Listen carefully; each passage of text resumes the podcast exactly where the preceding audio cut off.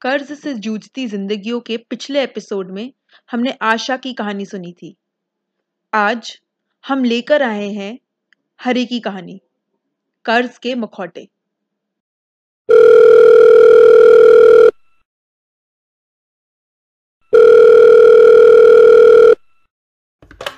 हरी जी, क्या हाल है? नमस्कार विक्रम जी, मैं ठीक हूँ, आप बताइए? अरे सर, आप तो हमारी नौकरी खाने चक्कर में बैठे हो, सर। आप बताओ पिछले छह महीने हो गए ना तो आपने प्रिंसिपल अमाउंट दिया है ना ही इंटरेस्ट दिया है तो पिनल इंटरेस्ट तो भूल ही जाओ। सर जी मैं समझ रहा हूँ आपकी बात। सर कहाँ समझ रहे हो आप? अब मैं एक काम करता हूँ मैं दो लड़के आपके घर बैठा देता हूँ और दो लड़के आपको ऑफ़िस के बाहर बैठा देता हूँ। पिछली बार सर मैंने सिर्फ़ पुलिस कंप्लेंट की थी इस बार सर मैं सीधा आपको अंदर करवा दूँगा। सर प्लीज़ पिछली बार वाला काम ना करना मैं जहर खा लूँगा। आपके लड़कों ने मेरे साले और ससुर के सामने मुझे जलील करा था। इस बार मैं बेइज्जती बर्दाश्त नहीं कर पाऊँगा सर मैं सच बता रहा हूँ मैं मर जाऊँगा। अरे सर शांत हो जाइए और पहले आप पानी पी लीजिए। सर जब पैसे होंगे तब दूँगा ना। मुझे क्या खुशी मिलती है आपसे रोज सुन के या आपके लड़कों को ऑफ़िस और घर के बाहर खड़ा देख के? अगर मेरी नौकरी इन चक्रों में चली जाती है तो जो पैसे देने की पॉसिबिलिटी बनती है वो भी नहीं रहेगी। सर सड़क पे आ जाऊँगा मैं आपको क्या बताऊँ? अरे हरी जी शांत हो जाइए और मुझे बताइए कि आप इतने ज़्यादा कर्ज में कैसे आ गए जो कि आप मरने की और रोड पर आने की बातें कर रहे हैं। सर मैं बताता हूँ कि हुआ यूँ। क्या हाल है हरी भाई? कैसे हो? बढ़िया भाई तुम सुनाओ। अरे ये गाड़ी किसके धार ले आया? जब भी करेगा छोटी बात ही करेगा। कल ही खरीदी है मैंने। एक लाख कैश डाउन सात लाख की ईएमआई क्या बात करता है? मुझे भी दिला देना ये। अबे तू छोड़। तू कहाँ से करेगा पैसे? तेरे पे तो वैसे भी इतने लोन चल रहे हैं। एक और लोन क्यों ले रहा है? अरे मैं ऐसे ही सवा लाख थोड़ी कमा रहा हूँ भाई। पचास हज़ार का लोन चल रहा है। बीस हज़ार का और चला लूँगा। अच्छा और एक लाख कहाँ से उठाएगा? अरे फरीदाबाद में है ना अपना नागर भाई। वो हो जाएगा चौबीस परसेंट ब्याज पे पैसा। तेरे भाई के कॉन्टैक्ट ऐसे वैसे थोड़ी हैं। देख बेटा एक भी किस्त मिस हुई ना तो वो घर से गाड़ी उठाएगा अलग और सामान जब्त करेगा वो अलग। अरे वो तब होगा ना जब मैं किस्त नहीं दूँगा। सत्तर की एम घर और गाड़ी की।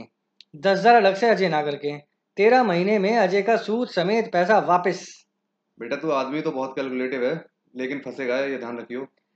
चल चल सुधा वेट कर रही है। आज लेट हो गया तो खाने नहीं मिलेगा। कल मिलते हैं लाजपत नगर वाले शोरूम पे। चल ओके भाई फिर कल मिलते हैं।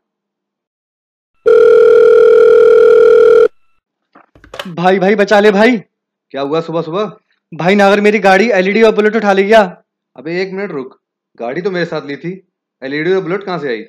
भाई एक लड़का बुलेट पे ऑफ़िस में आता है। उसको देख के मेरा भी मन कर गया। तेरे भाई ने साढ़े छह सौ सीसी वाला मॉडल उठा लिया तीन लाख का। और एलईडी भाई मॉल गया था वहाँ पे सोनी का टीवी पसंद आ गया। वो ले आया मैं नो कॉस्ट ईएमआई पे। सब ले गया ये नागर। अबे यार बोला था ना तुझे एक एक लाख की ईएमआई दे रहा है तो कर्जा कैसे नहीं चढ़ेगा? तू सोशल मीडिया पे सबको शो ऑफ़ करता है। आज उनमें से कितने लोग सामने आए? मुझे तो ब्लॉक कर रखा है ना तूने? मैं तेरी कोई हेल्प नहीं कर सकता मुझे माफ़ कर। वैसे भी तेरे क्रेडिट कार्ड रिकवरी के कॉल्स मेरे पास दिन में चार बार आते हैं और नहीं हो पाएगा मुझसे। शशांक भाई प्लीज़ एक बार एक बार भाई प्लीज़ सुन ले भाई मेरी बात। सर आज तक मैंने इतना गैर जिम्मेदार बोरोवर नहीं देखा। घर तक तो ठीक था गाड़ी एलईडी बुलेट अब क्या है आपके पास? सब खो दिया मैंने सर। आए दिन नागर और उसके लड़के मेरे घर आते थे। वाइफ वापस चली गई माइक और बच्चों का भी एडमिशन वहीं करवा दिया। एक घर था अपना, उसके भी कागज़ बैंक में है। मैं बर्बाद हो गया हूँ, सर। मेरे पास अब कुछ नहीं बचा है। जो हाल हरी का हुआ है, उसका जिम्मेदार कौन है? नागर, शशांक, या उसकी वाइफ नहीं, वो खुद है।